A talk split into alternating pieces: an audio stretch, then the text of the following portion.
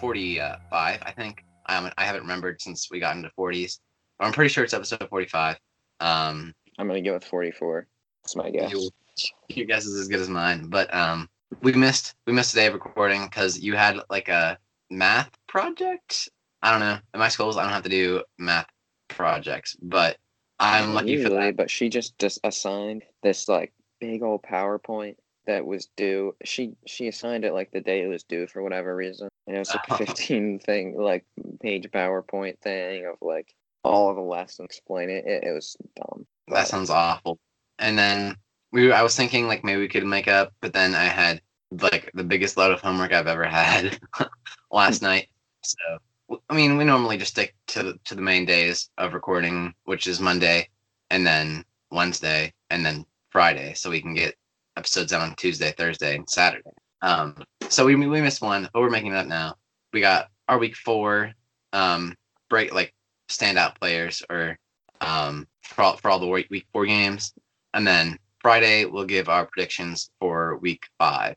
So So obviously as- for the news, I get to say I'm saying it first. For the news, Joe, how was your past couple of days? my past couple of days have actually been pretty good. So before I last episode, I mentioned that there was going to be um a really big meet, and I did really bad. I didn't do really bad at the really big meet. I had like a pretty good time, but I finished like pretty far down the ranks as far as like how good I did versus everyone else. But we were playing against school, running against schools that are bigger than us. So I was like, okay, I can see it. Were running against a school called Shenango. That is no Neshannock. We were running against Neshannock, and I I did really good. I actually broke my personal record by about two and a half minutes. So it was really nice, really flat course. So I don't know if it really counts because of course I'm gonna do bad when there's tons of hills and stuff. But I don't know. I'll take it. Um, so I'm pretty happy. But now I don't know. I'm I'm very tired. Been a long strain of weeks here. But how was your last couple of days? Um, they've been good. Watching some NBA finals still. Sadly, Jimmy Butler is down 3-0, even though he had another good game. I, I I'm not going to blame him for the one that he probably lose, but you know, sad times. Um, went to the rec center yesterday. Just played some basketball with with the home of the park and took a little walk because I got bored. Um, just vibing out. Um, nothing, n- nothing much. Just playing some Xbox and watching football, watching basketball. The the average thing's got the pool and stuff closed up. All the outdoor for put away, which is a pain because there's like a an attic in the garage basically that we put it in. There's like we gotta like use pulleys like to get it up there, and they're all super heavy. It's not fun. Um, but it's done now, so at least that's one less thing to worry about. That that it is. Um, as yeah, as the winter comes, it is getting colder and colder. So um, I always realize that like right after cross country, I always run, and then I get like like mildly sweaty just because I'm like exercising, and then we like stop, and then the wind. If it's windy, then it's, I just get absolutely chilled to the bone. I just feel, I I really hope I don't get sick, but I'm not feeling the best I've felt in my whole life. Um, other than that, though, we might as well get into the news. As you previously mentioned to me off like right before the we started recording, there is quite possibly the largest amount of news the Coltin and Joe show has ever had to cover. Um, a lot of stuff going with the COVID nineteen situation, um, which has been has been previously covered a lot. It's, it's very common knowledge, but we haven't given our take on it yet. So how about we get right into that? Yeah. So um, we'll start off with that COVID news. Um, as we as we know, we reported last episode on like the past couple of times we were recording reporting on the Titans getting COVID. There's a lot of them. Joe said Joe knew the night. I think you said it was 20, right? that Have it now in the organization. There are currently twenty players, or twenty players and coaches combined, I guess. Yeah. So it's an outbreak. And um so we knew that the the Steelers Titans game got postponed to week 7. We reported last week. Well, coming up now, they're they're getting it now and we're in jeopardy of the next game which is the Bills also be in jeopardy. Um and it's come out Ian Rapoport reported on it, some others that there's photo evidence that the Titans have broken COVID protocols after they got their first couple of positive tests when they were all supposed to be quarantining themselves, they were still having practices. um, like it wasn't like the whole team, but like there were still Ryan Tannehill was one of them. Some key players still at the facility practicing together, and that's when you saw after that eruption a positive test test from Tennessee. Um, so they're probably going to disciplinary disciplinary action in NFL, and there's a lot of fans calling for them to have to forfeit last week's and this week's game. Um, and I don't think that'll happen. Maybe this week's, but definitely not last week's. But like, there's photo evidence now. It's ridiculous, and um, when you when you're in a situation like this with COVID, you have to roll with the punches and be compliant. And um, you just see here what happens when you don't follow the. And this is something that, like the NFL, there's a lot of speculation NFL could end up um, because it's so tough to keep players from getting positive tests. You Other positive tests, like Cam Newton, got a positive test around the league, um, and ended up not being able to start on Thursday Night Football. And you saw just what happened to his team. They got killed because Brian Hoyer and Jarrett Stidham were not a good quarterback combination. Um, mm-hmm. And there's just guys around the league testing positive for it now at this point. And um, it's not good. You know, the NBA has been able to be effective because they're able to quarantine all the players and put them in a bubble. You know what I mean? And that's not that's not going to be able to happen for team 53 man teams and 32 of them. They had like they had 22 teams of 15 in the NBA, and it still took an excessive amount of money, time, and effort to get that to work. And that's playoffs. You know what I mean? There's just so many people in the NFL. You can't keep them all quarantined, and it's really a trust system on who's doing the proper protocols. So it, it, it's tough. An entire organization following the protocols um, like that, and especially when you know you already have a positive test, that's just ridiculous, and that's the kind of reck- reckless behavior that, if any, going to get the season canceled. I know it's so annoying because we, we yeah we all want the um the NFL season really bad, and it's like one team is already really bad. I mean, we saw it in the MLB. The MLB there were some major outbreaks between um different team, and they just like didn't play, you know, yeah, until they got yeah. better. But it's just like the NFL is so much more of like a big deal. I feel like there's going to be a lot more outrage if the Titans just have to like forfeit five games out of, and it's, it's just a smaller season as well. Like you know, six games. If you lose six straight games just because you have to forfeit them because like a bunch of players on your team are sick, then that's like your t- your whole season's gone really. Um, mm-hmm. but I don't know. If I, I'd be kind of sad to see them like just have to forfeit games and lose. But if they were like blatantly just just disobeying the rules, then I'm not really very upset. if the Titans have to take some big losses there, but um, as I mean, yeah, we've seen it. There's been like different players on different teams that I've got positive tests and stuff. Which I don't know if you're gonna mention that later. Um, like because there's just a lot of like random players, you know, and then it hasn't really spread to the other team, the other teammates. But in the Titans, it's been very widespread. So hopefully, in those other organizations, they handle it better. yeah. Um, it's just like I don't think they're have to forfeit like six games or anything, but if they have to forfeit their next game on it, like it, it's their fault. Um, they have to forfeit, or even if the NFL just says, you know, you you can deal with it and play without those twenty players. Yeah. They didn't do that before because like like eight players that are out. Like that's a big deal. You know, you can't just like quickly bump up eight players to your active roster. I don't know. I mean, if it whatever at the it's it's I don't know what the situation is going to be, and it's so difficult to reschedule two games of a team's like it's difficult to schedule one game on a team and let alone two different ones for the same team. That's just a rough thing but no, obviously i just threw out the like the number six as as an example because yeah they're not gonna have to miss forfeit six games but you know i don't think them having to forfeit the bills game is that like really that unlikely because because there's still so many positive cases and more coming in. So mm-hmm. yeah. So after talking about that piece of Titans news for like five minutes, we move on to the next one. Um, so we reported like a, a long time ago of Earl Thomas in the uh, working out with the Texans and he was likely to sign. And then that very next episode, we did not end up signing for whatever reason. And um, now we have signed it. Um, reportedly, numerous Texans players came forward to talk to management to oppose the idea of bringing Earl Thomas into the locker room um, they like the idea of Earl Thomas as a player, but not as a person. Obviously, Earl Thomas is someone that's had his ups and downs off the field. Um, in Seattle, and then he came to Baltimore. He had some altercations with teammates early on in Baltimore. Things seemed to get settled, and he had a, a run in with his brother and his wife, and was held at gunpoint by his wife for certain things. And then he ended up fighting safety Chuck Clark in practice, which got him caught. Um, and yeah, he's not on a team right now, and that's pro- that's why the Texans have not signed. Um, and the reason that Earl Thomas is not signed on a football team is not because of, he's not good at football. Um, he's probably a top five safety in the league at this point. We can pretty safely say that he's a top five safety in the league um, if he's on the yeah. field. But it's uh, it's character issues, right? And that's just more and more why I kind of see Dallas as the as the landing spot from day one, just because they're a team that's really lacking in the secondary, and they're notoriously a team that um, brings in guys of questionable character. Um, it doesn't, you know, is a team that cares a lot more about on the field production, off the field.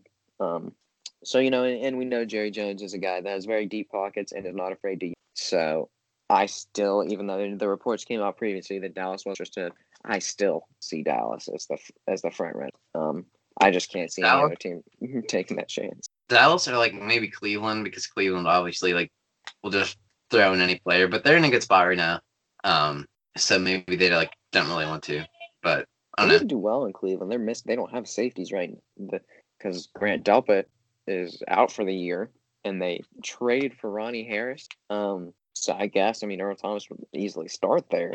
Earl yeah. Thomas and Ronnie Harrison, I guess, but um, Thomas was starting thirty NFL teams.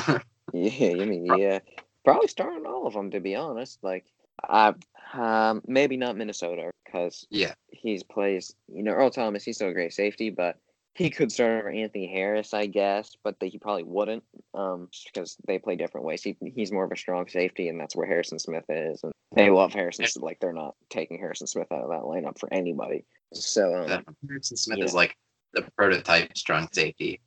so, yes. um, but that, that's interesting. I do. I kind of get it though because the, the Texans have don't have any good players, but at least they like. I feel like the team like gets along, and that was something they thought they talked about like bringing Antonio Brown onto the squad. I heard that somewhere, and it's like, why would they sign him and like disrupt like a perfect locker room environment? Um, so obviously there's been disrupt disruptions there. So that's the perfect segue to the next piece of news. I'm not sure if it's right in order, but piece of news actually. nice. That's, that was good. Um, so the next piece there just came out recently. I've been before I get it. You know the news is Bill O'Brien was fired as head coach and GM.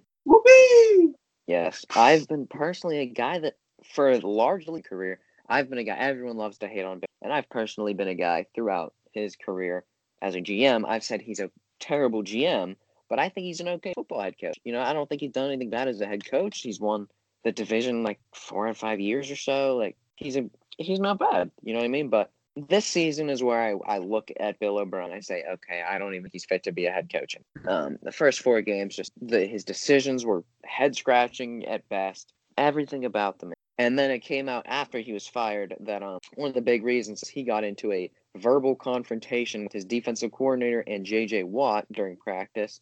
And if J.J. Watt wants some Texan, you're out because can we safely say that J.J. Watt's the best player in Texans history? yeah, we can I safely he... say that. It's like J.J. Watt or Jay Johnson, I guess. Yeah. The two. I I think I can safely say J.J. was the best player. Sean Watson played like 15 yeah, more Sean years. Watson's been here for like three years. I guess yeah. Arian Foster, but. yeah, I don't know. The Texans are a relatively new team, so. Yeah, they've only been not, around since 1999, I believe. Yeah, but I mean, that's I did say that. I don't know if what episode I mentioned it. I might have been last episode that Bill O'Brien is like makes some awful off the seat field moves, but I never thought. Yeah, I never thought he was like a terrible football coach, but he's definitely uh, not done well. For you know, they're they're they have they've yet to win a game this season. I think. Um, I'm, I don't know. I'm almost yeah. I'm almost certain. So yeah, they have not won a single game yet. They lost. You know, they made crazy trades with DeAndre Hopkins, and then they, you know, go out and trade a first round pick for you know, uh, Cooks. Yeah, for some reason I, but I kept thinking I knew it was Cook, but I said almost said Jared Cook, and then it's not Jared Cook. So I don't know. Um, you know, it's their team was in a really good spot, and they're like a few pieces away from like a championship team, and then they like just blew it up. And um, yeah. I guess they didn't want to an extent, um, there was a rumor saying that they wanted to try and sign Adam Gase. Adam Gase is not fired yet. Um, sadly enough, because Gase fired really bad but like after the season, they might be interested in signing Adam Gase. please don't do that.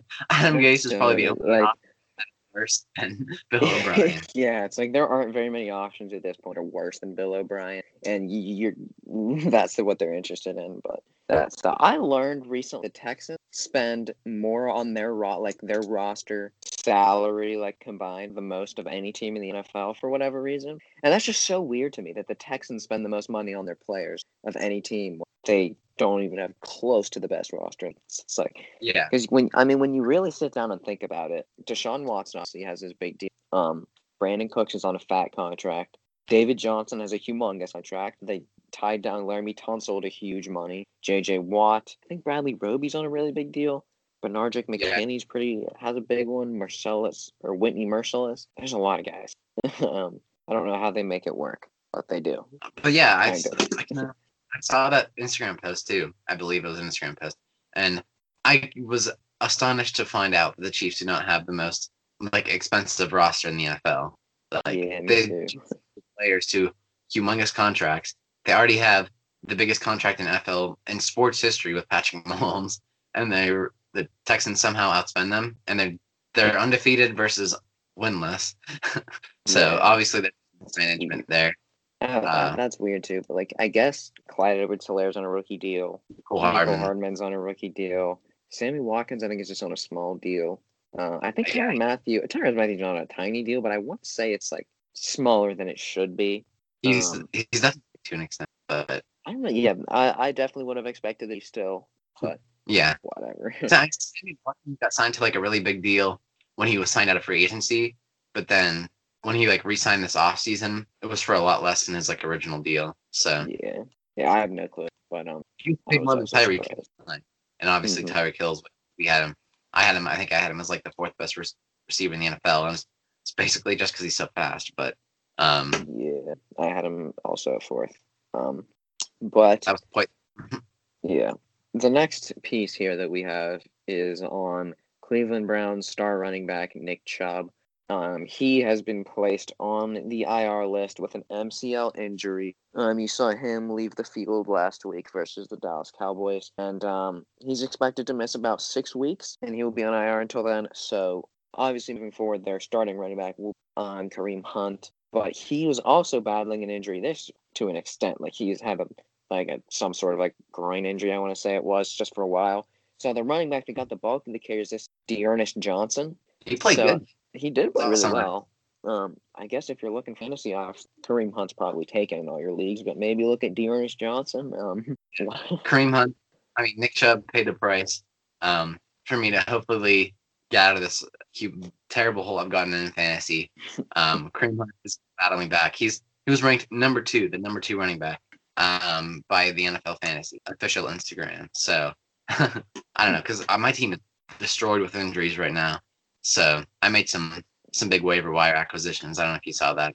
I did. Who did you pick up?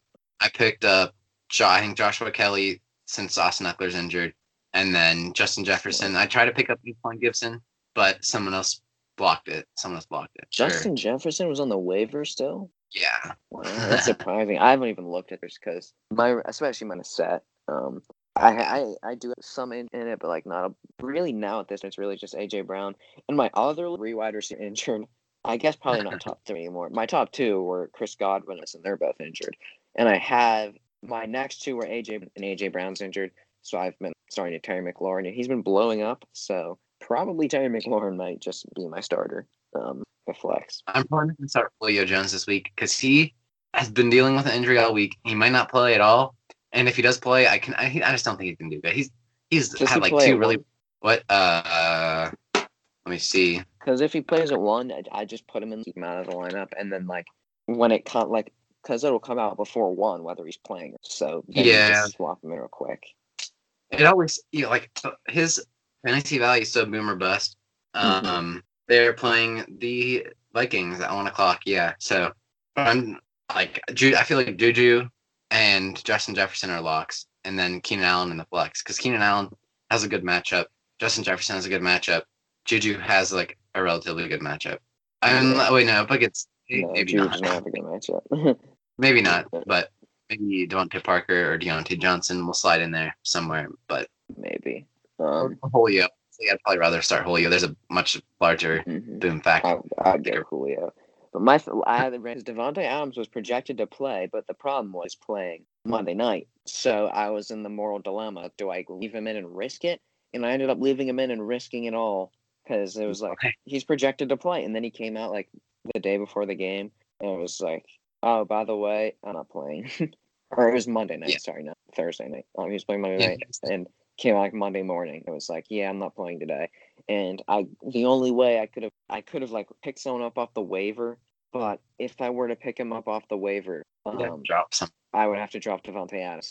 I couldn't drop anyone else because they'd already played. So, Yeah, obviously gonna that- Can't sacrifice your whole season just for one game because obviously Davante Adams is having a monster season. But let's get let's look at the news. Where we just had a humongous team. that. um. So we, next, we way too. Next thing here, um, a few weeks back, we reported on the 49ers signing Mohamed Sanu Sr. in wake of their injury in the receiving core, and they have released him already after like two weeks. Um, and uh, it's I liked this because they didn't really have that deep threat target, but I get they they released in wake of their receiving core injury starting to get better. Jimmy Garoppolo might play next week. It's possible. Um, you saw Brandon Aiyuk return and have a really good game. Deebo Samuel should be back relatively soon. Uh, George Kittle is back. Kendrick Bourne still having a solid season. So um, they, they I guess they just don't need him anymore. I guess he was just kind of a temporary guy they bring in.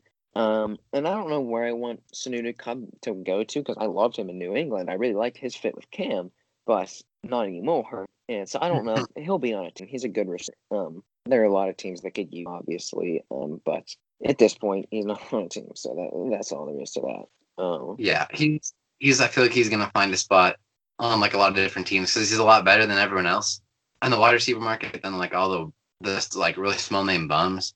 But he's not good enough that you want to keep him over like a ton of your other bench players. So Mhm. I feel like he's done a lot.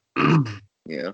Um. Next, the news that just came out today. Me and Joe talked about this for a decent amount of time before the recording started. Um, Dwayne Haskins, Washington football team quarterback, has been benched. The team has announced. Um, and Kyle Allen will start this weekend at quarterback. And this is a move that I hate. Um, even as someone that you guys know, I've talked about him a lot. I'm a Dwayne Haskins hater. Um, I don't really like Dwayne Haskins as a prospect that much, but this was a dumb move. Um, he's coming off of the best passing yard game of his career. He didn't have any interceptions, but he also didn't have any passing touchdowns. Um, he's coming off one of the better games of his career. And when you look at a guy that was drafted 15th overall, uh, projected to be a top two quarterback in the draft, um, he's got all this upside, and you bring him in here. He, he's never gone through a full offseason, mind you, as the starter, right? Um, last season, obviously, through the season thinking he was Alex Smith's backup obviously, and then Alex Smith went down, and then? Here comes Dwayne Haskins in the game, right? And then this season, he didn't even have an off season, right? There- There's like for a young quarterback, it's really rough to go through without having any off season, which is why Daniel Jones is struggling, but you don't see the Giants benching him for Colt McCoy for all the same reasons. And the thing that gets me is with all this, Dwayne Haskins never gone through an off season, like I said, being the, the starting quarterback. He's also had three head coaches in his one and a half year career one and a quarter year career, I guess. And it's just you can't bench a quarterback who's showing promise off of one of the best games career in such terrible circumstances like this. Um, I hate the move, and it's not even like they're they put Alex Smith and use the excuse of he's going to put us in a better position to win this football game. They can't use that because Kyle Allen is not a good quarterback. I think Dwayne Haskins is a better quarterback than Kyle Allen, and I don't think Kyle Allen gives you any semblance of a better shot to win. We saw car- relatively ineffective and was being solely carried by Christian McCaffrey. And I just don't see any reason for this. I don't think Dwayne Haskins should have been benched, and I don't think his performance was even that terrible this season, personally. yeah, considering them like talent around him, other than Terry McLaurin and Jordan Reed, I guess. Um, I and some Jordan Reed is a uh, 49er. never mind then. that proves my point even more. He has relatively no talent around him. He has some like honestly like overperforming running backs that are helping him out. Um, but other than that, it's really him and McLaurin, and he's not played awful. And I just, I just, yeah, I just, I'm with you. I just don't get why you bench him at this point in his career because or for Kyle Allen at the very least, I don't, I just don't like the move. I really don't. Um, but I, you can't. I don't know how you can expect him to do great whenever he just does. He just doesn't have much help, and you know, he's not.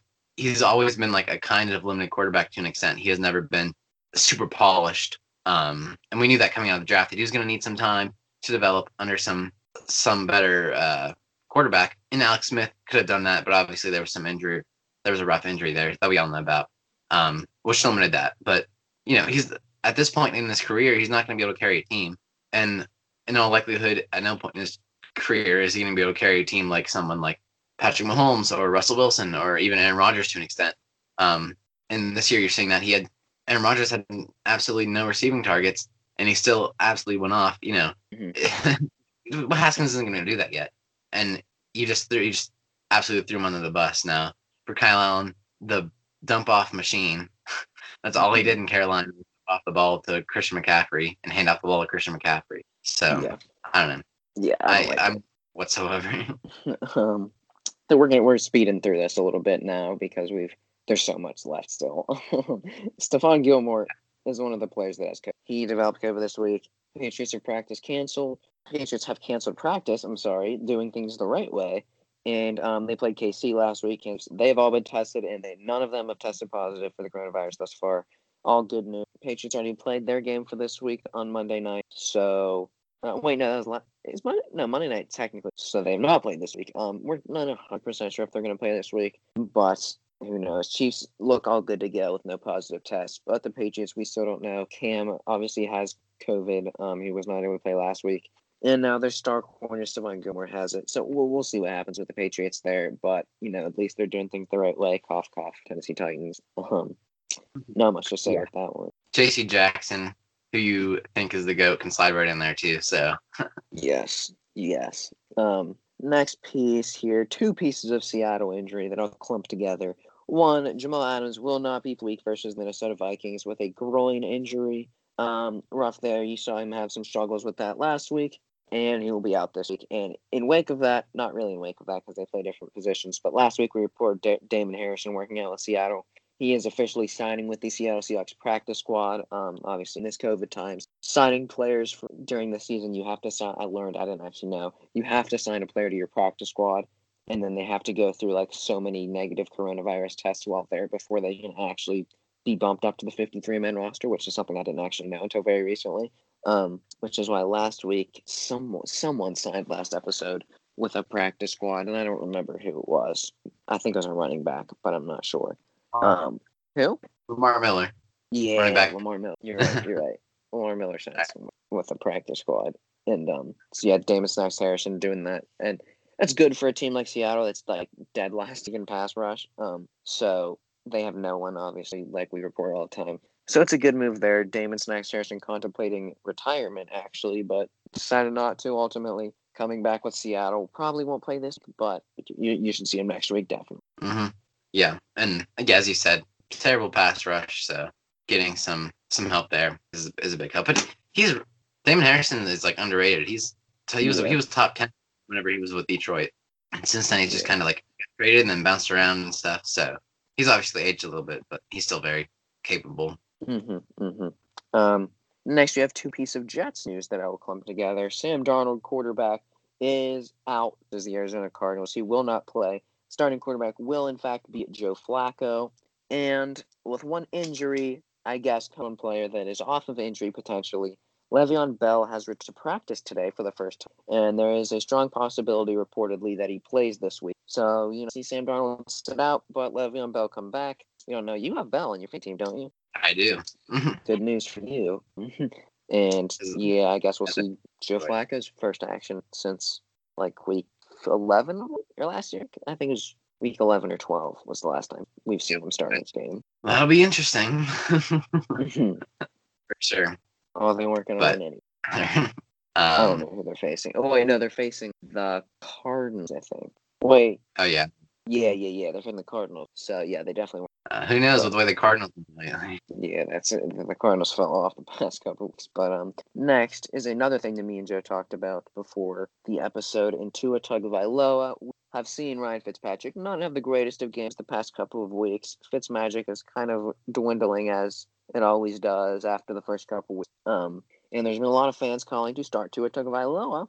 And Brian Flores, head coach, says the team does not think Tua is ready to start at this um, and Ryan Fitzpatrick will be their starter for now. So it's looking like Tua is obviously not a start, but at some point this season he will, is what this statement kind of alludes to me with just the the wording of it. Um, it definitely seems like he will be the starter at some point.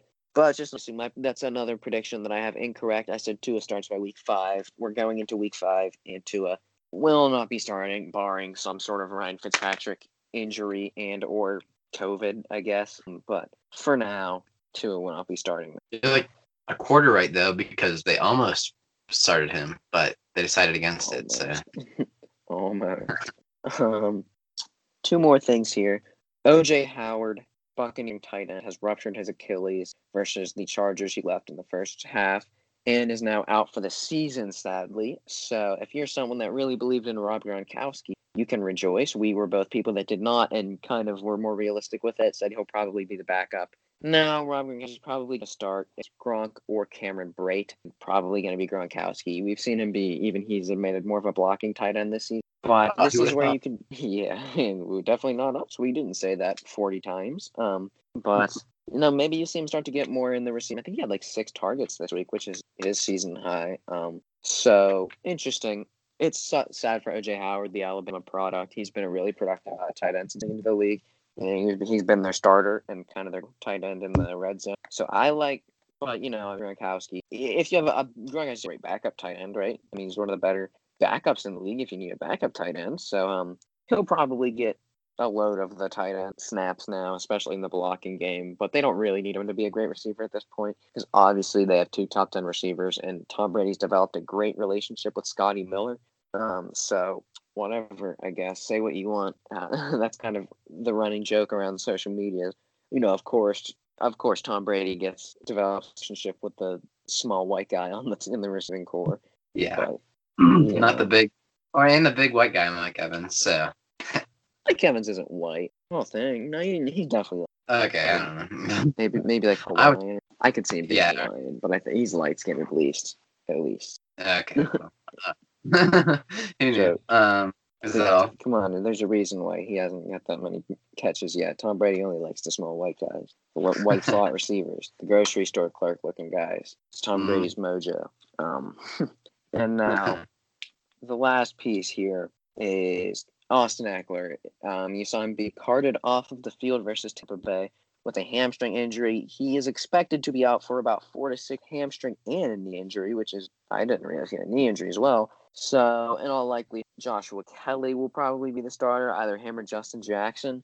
But um, yeah, Josh Kelley is a waiver wire pickup if you didn't already. Joe did. Uh, so Yeah. yeah, might as well just pick up another LA Ram. I mean LA Charger. there you go. Who cares? My team's so destroyed. Ekeler, McCaffrey, Le'Veon Bell, um, Juju and Diontae Johnson both miss weeks. Jonnu Smith, you know, just the whole gang. So now, But- after 45 minutes, the news is finally over. Finally, That has to be the longest news session we've ever had. It has to be. we also kind of like spent a long time discussing the news. We- I mean, at times we'll discuss our news for like a pretty long time, but uh, not. There's just not that much we have to go over. I went first last week, going over my um, stand-up players. So you get to go first this week. Yes. Where will you? I'm going to start with the battle of the Philadelphia the San Francisco 49ers. We both put it surprisingly enough, the Philadelphia Eagles pick up their first win of the season, 25 to 20. Um, for the Eagles, we have Ronnie McLeod, who goes for eight tackles, one interception, and a pass defense. And Alex Singleton, the linebacker, two tackles, one interception, a pass defended, a touchdown. So he had a pick six there off of Nick Mullens. And then for the 49ers, in his first game back off of George Kittle, 15 receptions, 183 yards, and a touchdown, just proving his absolute dominance there. Um, even with Nick Mullens, the man's just absolutely getting it done. And it was a game that was not high scoring. We didn't expect it. Three riddle teams both. Nick Mullens was kind of had a rough showing. Carson Wentz didn't have his best showing either, as Carson Wentz has not been doing well this season. Um, and going into next week with one of the league's top defenses, um, he's probably not going to be be any better.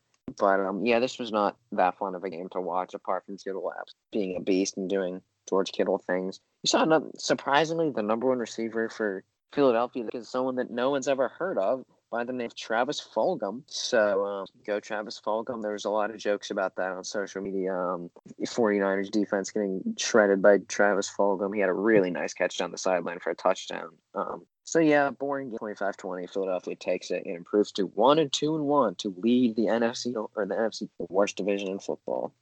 by far. And um, since we just went over a boring, low-scoring game, we might, might as well go over a pretty high-scoring game here. Vikings versus Texans. The Vikings take the game 31 to 23. Kirk Cousins goes 16, 16 receptions on 22 attempts, 260 yards. It's not a whole lot of passing yards, but a touchdown. That's an average of 11.8 yards per catch. So a good game for him. No interception. Um, Dalvin Cook on 27 attempts took it 130 yards and two TDs. So um, Dalvin Cook Dalvin absolutely. Cook.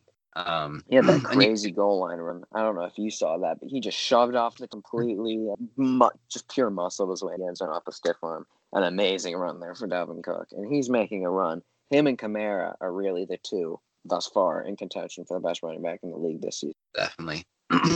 Up next, we have Adam Thielen. He got eight receptions of 10 targets, 114 yards, and a touchdown. But he did not have, I mean, he, he did have the best day for a, a receiver for the Vikings. Not the most efficient day. Justin Jefferson caught four or five targets and 103 yards, no TDs, but very efficient day. Caught a lot of a lot of uh, long balls there. Eric Kendricks had seven tackles, and Yannick Ngakoue had five tackles and one sack. So he, he had the lone sack of the day. Um, so not a whole lot of defense, but you know, still 23 points. Nothing, you know, that's pretty good defense, I guess. But either way, Tom Watson had 20 receptions out of thir- 33 um, throws, 300 yards on the dot, two TDs. Um, not a great day rushing, well, uh, surprisingly enough, but because that's Mhm. normally his bread and butter. But Will Fuller had one of the better games of his, um, not probably not career, but one, one of the one of his better games. He got six of seven targets, 108 yards, and another touchdown. Um, and Will Fuller is, as you mentioned, all the time. He's very good whenever he's healthy. But when he's not healthy, it's you know he doesn't play. So say we will there. Zach Cunningham caught seven. I mean, Zach Cunningham had seven tackles, and PJ Hall two tackles and the one lone sack of the day for the Texans. So There you go. So that's one It was- it was prediction for me that is actually is my Justin Jefferson prediction that he by the end of the season will be one of the best wide receiver twos, and that's one of the lone predictions that I have made that is actually coming true. That and Dak Prescott leading Mhm. in passing that is going really well for. Um, yeah, it was a good game. Battle of the own three squads, and one of them came out one and three on tour. So not that. I mean, good. the Vikings look the best I've looked all year, but I don't know. I didn't watch the game, so I can't give a whole lot of insights. But um, just looking at the raw stats, you can tell Dalvin Cook definitely had. You know, he took over the game, and he was the he was the big player there. So Yeah, definitely. Um, so the next game I have Baltimore Ravens versus the Washington football team. Baltimore takes this one 31 to 17. Top performers of Marquise Brown, four receptions for 86 yards. Marlon Humphrey with nine tackles, a pass defended, and a forced fumble. Patrick Queen, 12 tackles, three tackles for loss. Matt Judon, four tackles, two sacks, two tackles for loss. And then for Washington, we've got Antonio Gibson, 13 attempts for 46 yards and a touchdown, and then 44 receptions for 82 yards. Um, Scary Terry McLaurin, 10 receptions, 118 yards. And Kendall Fuller, the corner, with one tackle, two interceptions, and two passes defended for Kendall Fuller. Um, really a blowout in all facets. Lamar Jackson, his kind of cold streak, um, he did not have an amazing game this week either. Threw two interceptions, obviously both to Kendall Fuller. Um, he might have just thrown one. I'm not sure because Robert Griffin the third came in end of the game. I'm not actually 100 percent sure if uh, Robert Griffin threw one of those, but I know Jackson, and he was still not the greatest. He's been uh, kind of on a cold streak the past couple of weeks. Not to say that he's not going to pick it up because he's still a great quarterback, but Baltimore, as expected, takes it. they really missed an opportunity to put in the goat Trace McSorley. Trace Though McSorley, yeah, they could have put in Trace McSorley, and they decided Robert Griffin is the guy. So overjoyed at, Tra- at Trace McSorley coming in at the end of the game. But yes, what what could have been, and what could have been for the Lions here? They took the loss to the Saints. They kept it closer than I thought they would have. I I'm actually not can't not uh I can't remember what my exact prediction was, but it definitely wasn't this close. Saints took the game 35-29. Um, Drew Brees had a great game for his standards as of late. Um, 19 receptions on 25 throws, 246 yards, two TDs. Um, Alvin Kamara had 83 yards on 19 attempts and a touchdown. Uh, I cannot believe this is right. I don't. I didn't write down his receiving stats because we all know he has a great receiving game, but I don't have anything written down. So I'm I'm sure it wasn't just a minuscule number I didn't write down. Um, but for some reason I don't have that. Latavius Murray on 14 attempts, had 64 yards and two touchdowns. So he was the goal line running back this game. Um, Emmanuel Sanders had a, a decent game receiving, six receptions on nine targets. Nice. Um, 93 yards, no touchdowns. Tre'Quan Smith caught four of four, um, 54 yards and two touchdowns. So not a whole lot of targets there or catches, really. I mean, he caught all targets, not a whole lot of yards, but two touchdowns. Yep. So that's a big one for him. Patrick Robinson on the defense, four tackles and an interception, the lone interception of the day. So it it looks as though the um Lions didn't have a great day statistically, but they still kept in it, and I'm I don't even know how. They uh, they started off the game up 14, interestingly yeah. enough, and then obviously they kind of sputtered after that. But like that's a team that actually is looking a lot better. Like they should have one more win. Too, obviously, they should have won Week One versus Chicago. They beat Arizona, surprise. They had a legitimate chance to beat the Saints this week. Couldn't get it done, but they're looking like a lot better of a team than what we expected. But that was what's been plaguing was not being able to finish out games the past couple of years, and that's exactly the problems that we're seeing thus far this season. Yes, it kind of speaks to the stats. Matthew Stafford, 17 of 31, 206 yards, three touchdowns, and an interception.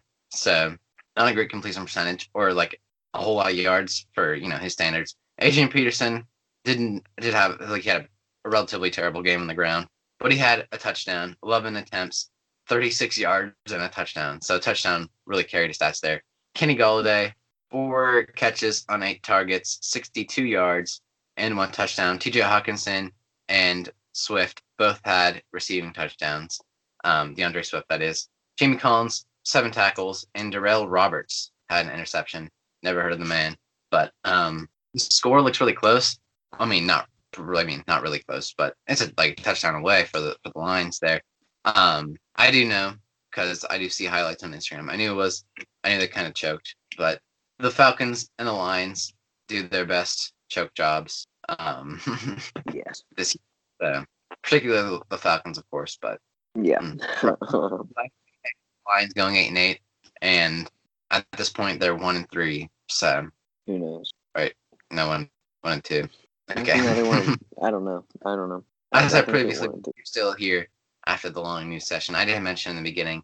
I, I it's just been a long a long stretch here, so I am sure I sound tired. but on to the next game here.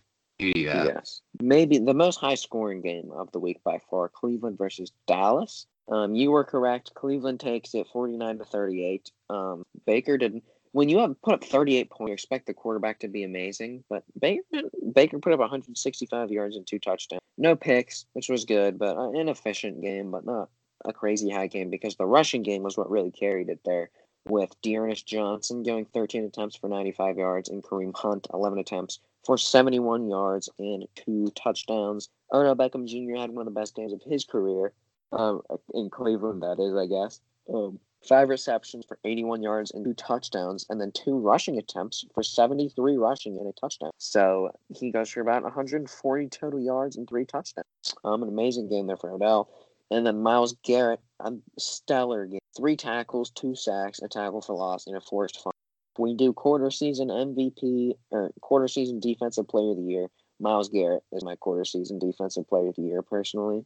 Um, and then for Dallas, Dak Prescott, absurd game. 502 yards, four touchdowns, and one interception. Amari Cooper, 12 receptions, 134 yards, and one touchdown. And then CeeDee Lamb goes for five receptions, 79 yards, and touchdowns. I cannot believe you did not take this as an opportunity to put Jarvis Landry in his one um, throwing touchdown. His one passing touchdown. That's disappointing. But um, yeah, Odell, I, I saw a part of this game I was doing some homework during, and I sat on the background. And yeah, Odell Beckham had a game, and you could tell he was hyped. Um, overall, yeah, it was just a smackdown. But the, the, the Dallas Cowboys, I think they almost came back at the end. So I don't know. Dak Dak is putting up astronomical numbers, but it's not translating to a whole lot of wins because yeah. of the defense. Really, the, the secondary is really bad. Yeah. My uh, prediction of, of Dak leading the league in passing yards, like I mentioned before, is going really well. He's currently is leading the league, and um, go Dak Prescott. One of my first predictions that might actually come true at the end of the season. And thus far, that's probably like the one that is going to come true. like my predictions of like stat lead because I said Dak, I said Saquon. He's not going to lead the league in rushing. I said Julio could have still, but it's not looking good for Julio. Um, who did I? I don't remember who. I think I said Joe Schobert leads the league in tackles. I have no clue if he's going to lead the league in tackles. I don't even think I did sacks. Now that I think about it, I was gonna do sacks, but my was gonna be like Cameron Jordan or something. But then I didn't end up doing because I already had two players on that team that were leading at something, and none of them are going to come true. Um, maybe um, Tre Boston still leads again passes defended, but that means nothing. I'll never know. Yeah, uh, my predictions. I put a lot of thought into my predictions, but not a, a whole lot of them have turned out well. I'm gonna be honest. But right in the next game, Bengals versus Jaguars, the bottom feeder teams. Um, the Bengals take this one 33 to 25. Joe Burrow had a clean game, 25 catches on 36 attempts, 300 yards on the dot, one touchdown and one interception. Joe Mixon, probably I think he had a career game, 25 attempts, 151 yards, two touchdowns, and through the air he caught six of six, uh, 30 yards and another touchdown. So a three touchdown performance for Joe Mixon. All the fantasy Joe Mixon fantasy owners fantasy owners can rejoice. Um, the the patience paid off. Jessie Bates defensively, Jessie Bates had a good game, six tackles. Yeah, he led the team. Jordan Evans, um, one tackle, one interception. So Minshew, I saw my stand-up players are always like it's always the quarterbacks because they're always the most important players. You always want to know how they did, and that tells the story of the game is how the quarterback did essentially. Um, Gardner Minshew threw 27, um, cut had 27 receptions on 40 throws though, so not a great completion percentage. 351 yards, two touchdowns, and an interception. DJ Chark led the team in receptions there, eight of eight receptions on nine targets, 91 yards, and two TDs. So big game for DJ Chark. Myles Jack had three tackles and um uh and a pick six. So I guess it's pick six. So um so it's the bottom feeder teams. I didn't watch this game, but Joe Burrow did all the right things. Joe Mixon took over the game. Um, and the defense just, just you know stayed firm when they needed to. Obviously, you can tell that they probably let up some big plays to DJ Chark. Just looking at his stats, um, he's averaging a little over, uh, a little over like 12 yards per reception. Just doing math in my head, um, and two TDs. So you know, well, the one big mistake there is on pick six for for for Mixon. I mean, not for Mixon for Burrow, but rookie mistakes. He's yeah. My prediction was that he's going to show some flashes, but have an overall average year. And I think he's throwing showing some flashes and having a well above average year. yeah. So I can agree with you there. And I said Tua for offensive rookie of the year. Um, Burrow's running with it so far. I don't know if Tua is going to come back and be able to do enough to outshine Burrow. Um, I just really don't know. Um, so this next game that I have here, the Los Angeles Chargers versus the Tampa Bay Buccaneers. Tampa Bay takes it 31 to 38, and Justin Herbert balled out again. 290 yards, three touchdowns, one pick. Jalen Guyton, the receiver, goes one reception, but for 72 yards. And um, so a 72 yard touchdown reception, a really great bomb from Justin Herbert. And that like went like 70 yards in, just about. Um, it was crazy throw. Um, Michael Davis goes six tackles, one interception, a pass defended, and a touchdown. So you saw Michael Davis's pick six there.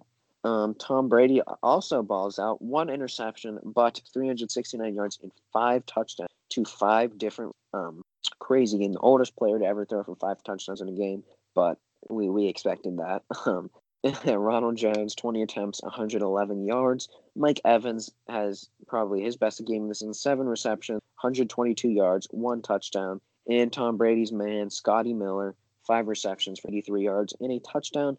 Um, this this game is really close, and Justin Herbert was really keeping this game. Um, like we I talked about before, it's rough for Tyrod Taylor to have to go out and give his starting spot away for a doctor injury that the doctor gave him, but that's going to happen because Justin Herbert is balling, and that team is doing well with him. Honestly, you know the the receiving core wasn't amazing. Jalen Guyton led the team as one reception. Um, he led it in, in yards, that is. Um, but they almost won one in Tampa Bay. It was a really late, so they're going to Justin Herbert, and all signs are pointing to that. And he's playing really well. So he currently is number one on the NFL.com rookie power rank. They have Justin Herbert at number one um, currently. So that's interesting. But go Justin Herbert. He's balling. Yeah, and Justin Herbert doing so well.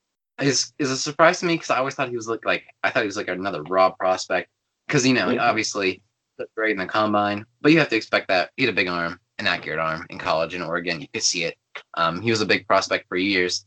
I always heard about it, and um, just randomly I just followed like this one Giants Instagram account, and he wanted the Giants to draft him so bad. Um, obviously they tried to draft him a little bit early. Um, but I don't know, like uh, Keenan Allen and Austin Ekeler, and you know if they get enough injuries, then Mike Williams and Joshua Kelley, you know they're they're big fantasy targets right now. So I mean they can be happy with that.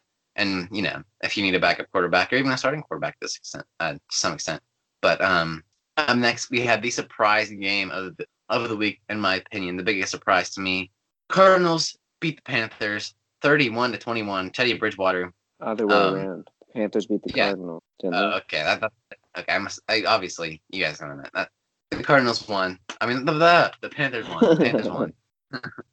and um, it's just, it surprised me. Obviously, um, Teddy Bridgewater. Uh, he um, his receivers caught 26 out of his 37 throws, 276 yards, two touchdowns, an interception, and a rushing touchdown. So um, you saw some nasty runs on him if you follow the NFL Instagram account that posted a sick highlight of him, some cool spins, some Mhm. jukes. You know, you you gotta see, you love to see it. Mike Davis on 16 attempts, he had 84 yards and a touchdown. Um, Robbie Anderson caught eight of 11 targets, 99 yards, and Juston Burris five tackles, um, some middle linebacker. yep, Kyler Murray had a, a pretty good game, honestly. Um, 24 catches out of his 31 t- um, passes there, 133 yards, three touchdowns, six rushes per 78 yards. He continues to be the leading rusher. Um, Kenyan Drake is not having the year I was expecting him to have. Chase Edmonds, although he had a minuscule day, minuscule day on the ground, through the air, he caught five of six targets, 24 yards, and a touchdown. Jordan Hicks, eight tackles, and Patrick Peterson had five tackles and an interception. So Robbie Anderson, as as I said, as I said, is going to have a surprisingly good year. He's having a good year so far. Seems to be Teddy Bridgewater's like main target there, even though they have DJ Moore, who I thought would get more run um, overall. But I thought Teddy Bridgewater would. I mean, I thought Robbie Anderson was going to be the like surprise player that was like going to be good, even though you know we who knew. Kyler Murray Yeah. did not carry this team. I don't know how. Um, DeAndre Hopkins didn't have a great game, honestly, but I, I don't know how the Cardinals lost because we both mentioned that as the Panthers are still a good team, they're kind of outmatched as far as the Cardinals go. Um, only only 21 points though from one of the most from my favorite offense going into this year, honestly. Behind maybe Tampa Bay, but I don't know. I thought they were going to go off.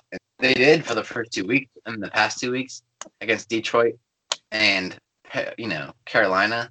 They have not played great, and it's it's sad to see. But Yeah, uh, that's true. And uh, there's so much talk now about any running back you throw in Carolina can do well. Um, maybe that's true, maybe that's not. But yeah, I didn't know when you talked about Robbie Anderson before the season because in New York he was always a boomer bust guy that would go for 120 yards and two touchdowns or reception for 13 yards or something like that. You know what I mean? So surprisingly, you've actually seen him catching idiot routes, which did not ever do in New York and he's just actually putting up performances that are average and surprising. Um, and that's just really some progression in his game. Teddy Bridgewater's really been able to find him a little bit more, and um, he's been a really good target down there for them, and they are overperforming um, that- so far this season. And that's a good thing for me because I really love Teddy Bridgewater.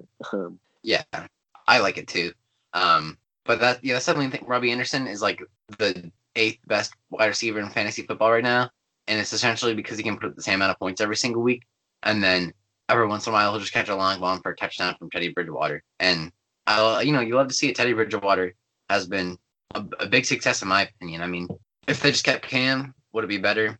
Who knows? I don't think Cam fits the offense well anymore at this point, but yeah, he's he still likes the long ball. So there's there's DJ Moore and there's um there's Robbie Anderson too, like relatively deep ball wide receivers. So I don't know. Yeah. So, you know Teddy, Brid- Teddy Bridgewater for the long ball, but he's getting some of it done, and I don't, I like yeah. it. Yeah. We're Ted right here at the Coltin and Joe Show. We are Teddy Bridgewater supporters. So Yes, yes. Um, the next thing we have here, next game, Seattle, Miami. Seattle takes it 31 to 23, a closer game than expected. Uh, for Seattle, we've got Russell Wilson, 360 yards, two touchdowns, one inter- ties Peyton Manning for the most touchdowns in a four-game streak with 16. Um, DK Metcalf, four receptions for 106 yards. David Moore, three receptions, 95 yards, one touchdown. KJ Wright, eight passes defended, and a fumble. And then for Miami, we've got DeVante Parker, 10 receptions for 110 yards. Interestingly enough, we saw Russell Wilson's headset go off, and he had to call entire like 11 play drive, which ended in a touchdown to David Moore. Um, and it was a, a, better game than I expected. Miami definitely put up more of a fight than I'd expected, and this is one of the games that like they didn't win, but you still are catching glimpses of what Miami can be in the future when that defense is holding the MVP to 31 points, which is lower than every other's total so far. Um, and they're just being they're just they, they, they just showed some big plays there. You saw big plays from and DeVante Parker went off, and you just saw what that team has the potential to be at some point. Um, so I, I liked what I saw from them. Obviously, Seattle got the job done. Russell Wilson balled out and did his thing. Um, and yeah, Seattle stays undefeated, and thus far, Russell Wilson is my MVP, and it's not too close. Yeah, if you can, if you're celebrating defense for holding a quarterback to 31 points, I really think the, um, Russell Wilson is, is having a great year. Um, yeah. Giants Rams the snooze fest of the week. 17 to 9. Rams take the win. Jared Goff, 25 to 200 yards on the dot, one touchdown. Malcolm Brown on nine attempts had 37 yards, so he led the league. He led the, the team with rushing on a relatively offensive day. That's pretty good, I guess. Not really. Cooper Kupp, 5 7, 69 yards. Nice. One touchdown. Taylor Rapp, seven tackled. Uh, Morgan Fox, four tackles, one interception. So no one had a like no one had a particularly good game. Only one person from the Giants, in my opinion, was warranting a stand-up player. He had eight tackles. Blake Martinez, the tackle machine. So it's this is just you can just tell this was not a fun game to watch. Yeah. No, no one well. The leading rusher at 37 yards. The leading receiver at 69 yards. Um, you know, the quarterback at 200 yards, and Daniel Jones had even less. So yeah, you know, it was a bad game. I don't know what we were expecting, but yeah, it was not a fun game. I expected the Rams to at least put up a lot of points, but they didn't. it was bad. I watched some of it. It was not fun to watch whatsoever. Yeah, that's really all there is. Um, Self-explanatory. Um, yeah, this game here coming up, New England, Kansas City, which was a game I thought was going to be closer because obviously we did not know that Cam contract the coronavirus, and we're going to have to see Jarrett Stidham and Brian Hoyer in at the helm New England. Started off with got benched halfway through for Stidham. Neither of them did well. Two players on this team did do well. Running back Damien Harris, uh, Sony Michel was out injured for this game, and Damien Harris was actually activated to the 53 man roster, which not a lot of people thought he was going to be. And he goes 17 for 100 yards. So, a really good game there from him. And then Damiere Byrd, five receptions for 80 yards. I didn't actually. The final score is 26 10 Kansas City. Kansas City wins it, obviously, and their top performers, Patrick Mahomes, with 236 yards and two touchdowns. Travis Kelce, three receptions for 70 yards. And Tyrann Mathieu, four tackles, one interception, one pass is defended, and one touchdown as he got his pick six there. That was largely just right kind of thing. He was in good position to make a tackle. The ball popped out of right into the hands of Tyrann Mathieu. And we saw last season Julian lead the league in dropped passes. And here's one dropped pass by Julian Edelman that was really costly as it obviously gave up the touchdown there to Tyrann Mathieu. Kansas City straight up outperformed them. There were some questionable calls by the referee. You saw what looked like a clear fumble by Patrick. Uh, the ball was stripped, recovered by New England, but they ruled it an incomplete pass. A few other questionable calls by the refs. But let's be real. New England wasn't going to this game. Um, Kansas City takes a 16 point W there. And do, do you have another game? I have two more games. Okay, okay, good. Yeah. I didn't know if I messed up because I guess I didn't. Because I, I forgot there was two, and uh, I was yeah. like, okay, maybe I have one more than you. But um, well, I guess I did take it into account. All right, good to know. Um, up next, Bills versus the Raiders. The Bills win 30 to 27. Josh Allen continues to to play well. Um, 24 catches on 34 throws, 288 yards, two touchdowns, negative three rushing yards. But he get a rushing touchdown? So I don't understand how negative rushing yards work for a quarterback because like why is it a sack? You know, uh, like, I think it's a pocket, but I mean your guess is as good as mine. Devin Singletary on 18 attempts had 55 yards and a touchdown. Stefon Diggs very efficient day catching the ball, caught six of his seven targets, 155 yards. Tremaine Edmunds, the brother of the much better Edmunds, Terrell. That's obviously a joke.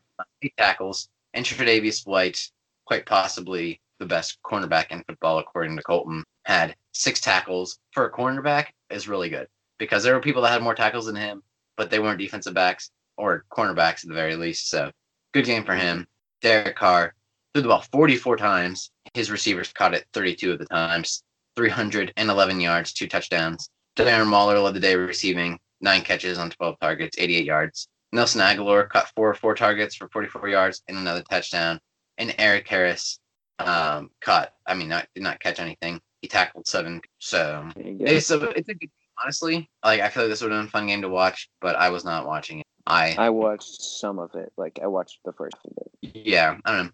But Josh Allen had like a relatively good game, but from the standards that he set so far this year, it's not as good. He still had three touchdowns and you know a relatively high amount of passing yards. Singletary had a pretty Stefon Diggs continues to be good, which we all knew yeah. would happen. So I'm gonna have an amazing like catch and a crazy route run with an Abram. He was talking smack to the whole game and then just went out and lost him. Great play there. And thinking about it now, I feel dumb. I know you can get negative rushing in QB because a QB kneel is negative one rushing. Now that I think about it, I don't know if Josh Allen actually just kneeled three times, um, but there's probably other ways that you negative rushing it, but um, I don't know. Three kneels is one way. Now that I think about it, um, but yeah, that was a good game.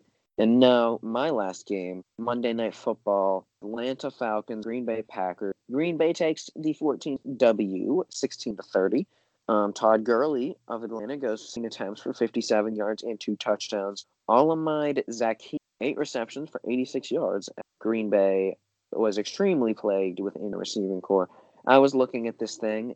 I mean, I guess that was for Atlanta. Before I get it, I was looking at like this post before the game, and it was everyone talking about like, oh, Aaron Rodgers, they might lose this game because they don't have Davante Adams or, um, what's his name, Allen Lazard.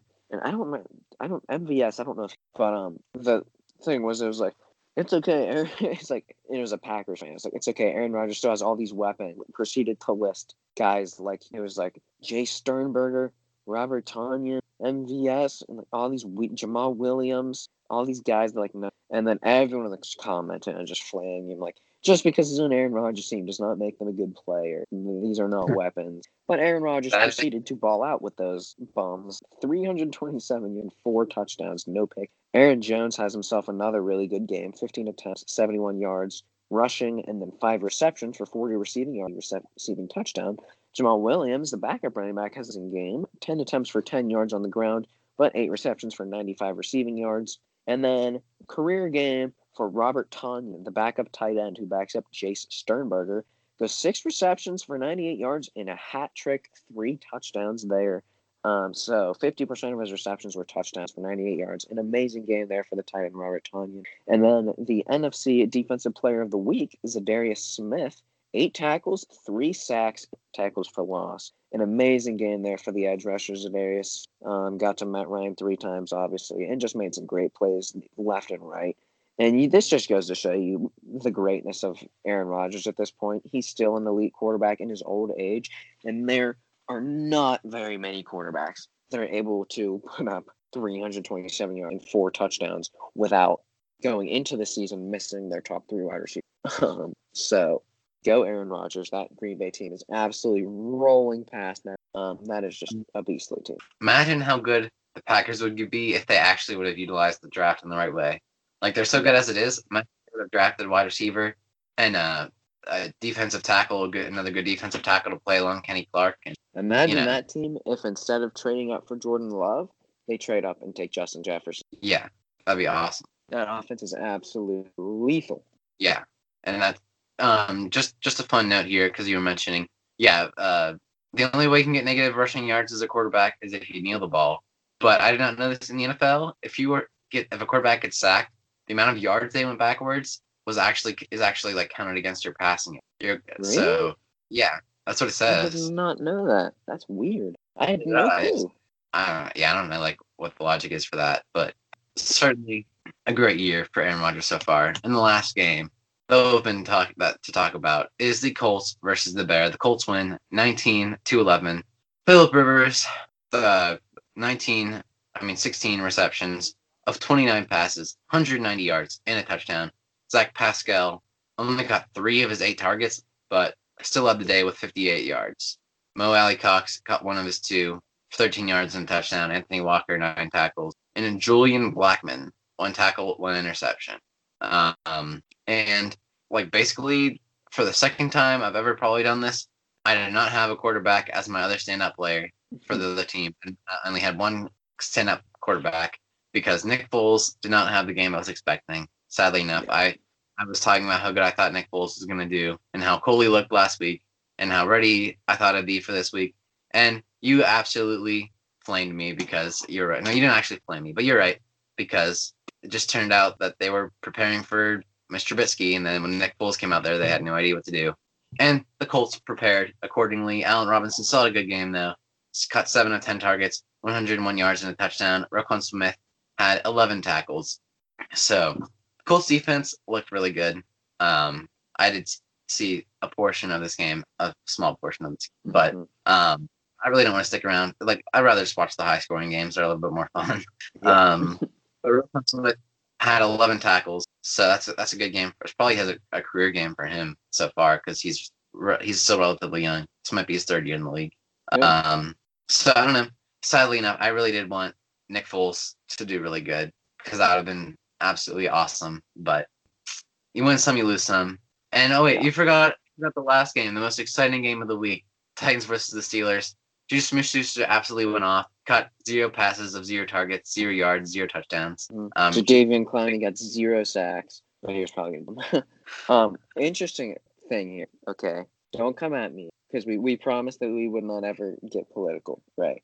We've said that, Yeah. but this isn't really political. This is just like an interesting thing that kind of has to do with politics. So every year, the the election, every four years, there has coincidentally in the past like six or seven years been a Colts versus Bears game, and every year that game has correctly the winner of the presidential election. Every year, if the Bears win, the Democratic candidate has won, and if the Colts win, then the Republican candidate has won. So according to the Colts Bears game, win the election. I, we're not giving our sides or anything, but um, Yeah. like where we stand. But um, take that. We'll take that as is football, the real influencer of the presidential election. Who knows? We'll find out here Uh, very soon. I vote according to what NFL team wins.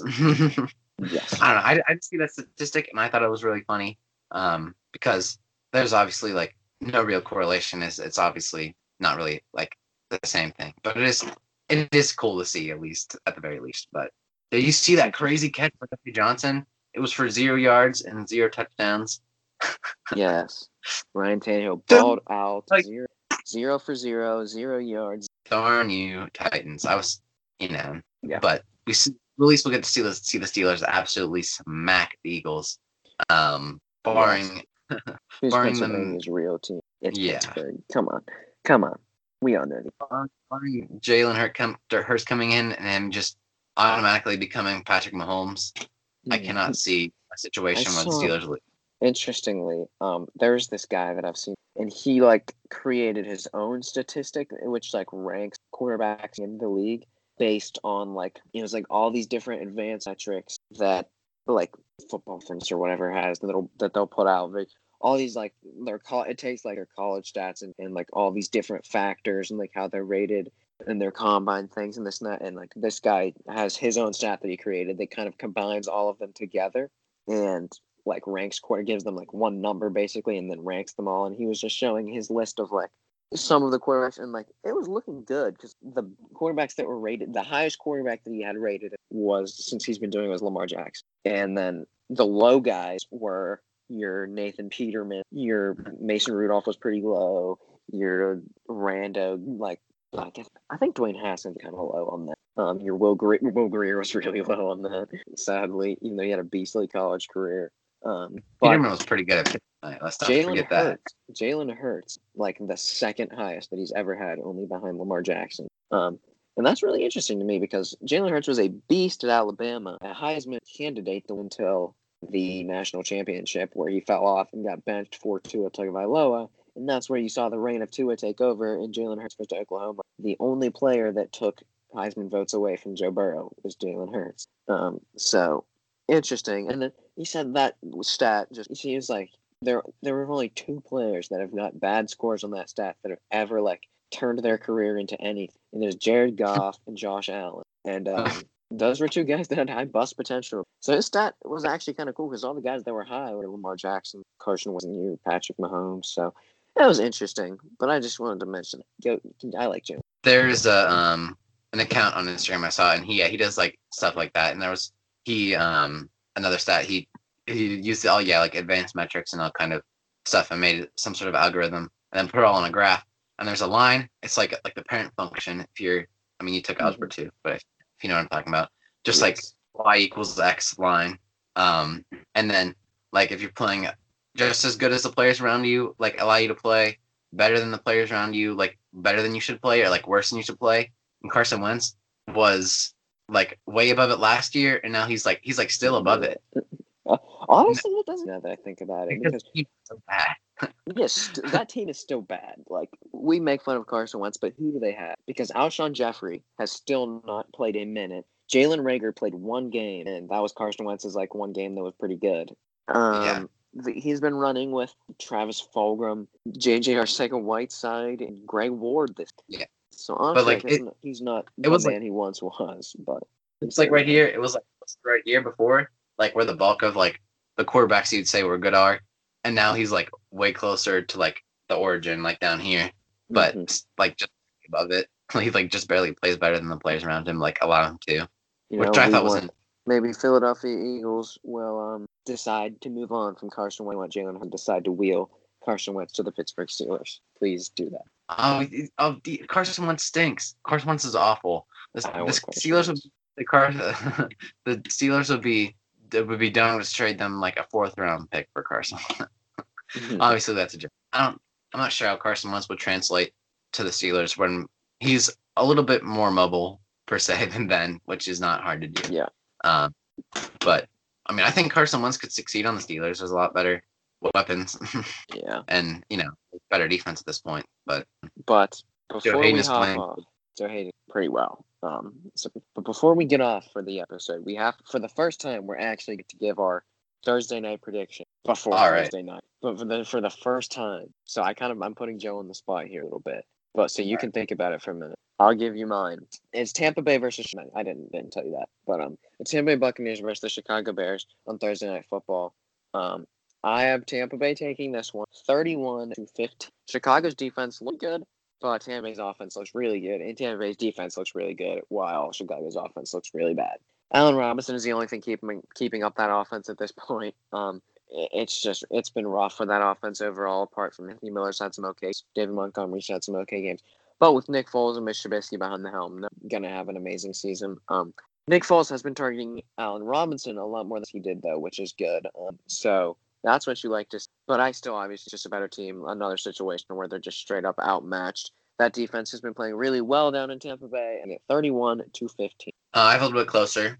Um, uh, I think Tampa is going to win 28 to 17. So, um, I, I just think the defense can play a little better, keep it a little bit closer. Yeah, I just for so for the for the first time we've actually predicted yeah. Thursday before Thursday night because every time I go to make the graphics for like our game predictions for the week, um, I always end up because usually the Thursday night game already happened, and I'll just like be like, okay, well before this game happened, I would have said this, and then I'll message Joe and just be like, what would have what would your Thursday night football prediction have been? And then he'll just send me a random score or something.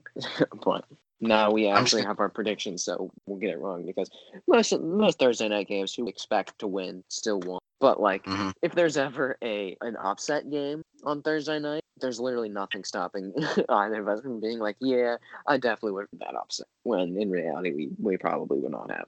I've predicted some upsets so far. Um, I don't know if I've predicted any real upsets. Um, huh. I'm like, I guess I predicted last week Colts versus Bears, but like, while the Bears had a better record, it wasn't like a real upset.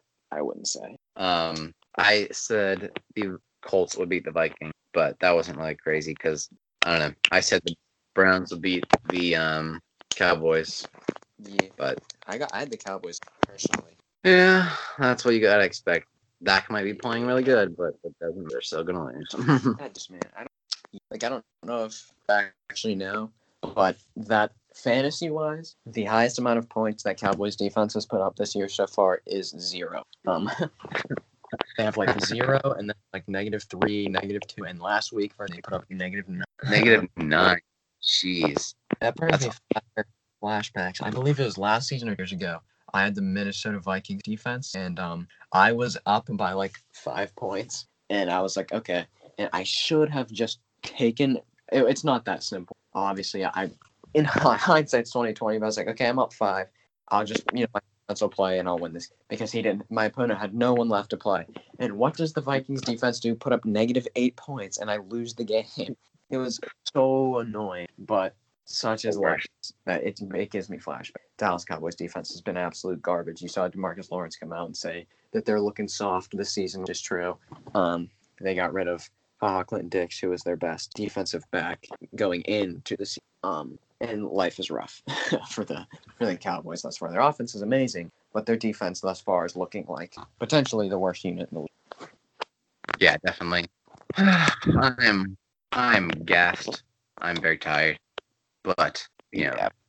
we're always peace out. Yes, from us here at the Coltin and Joe Show, we are peace.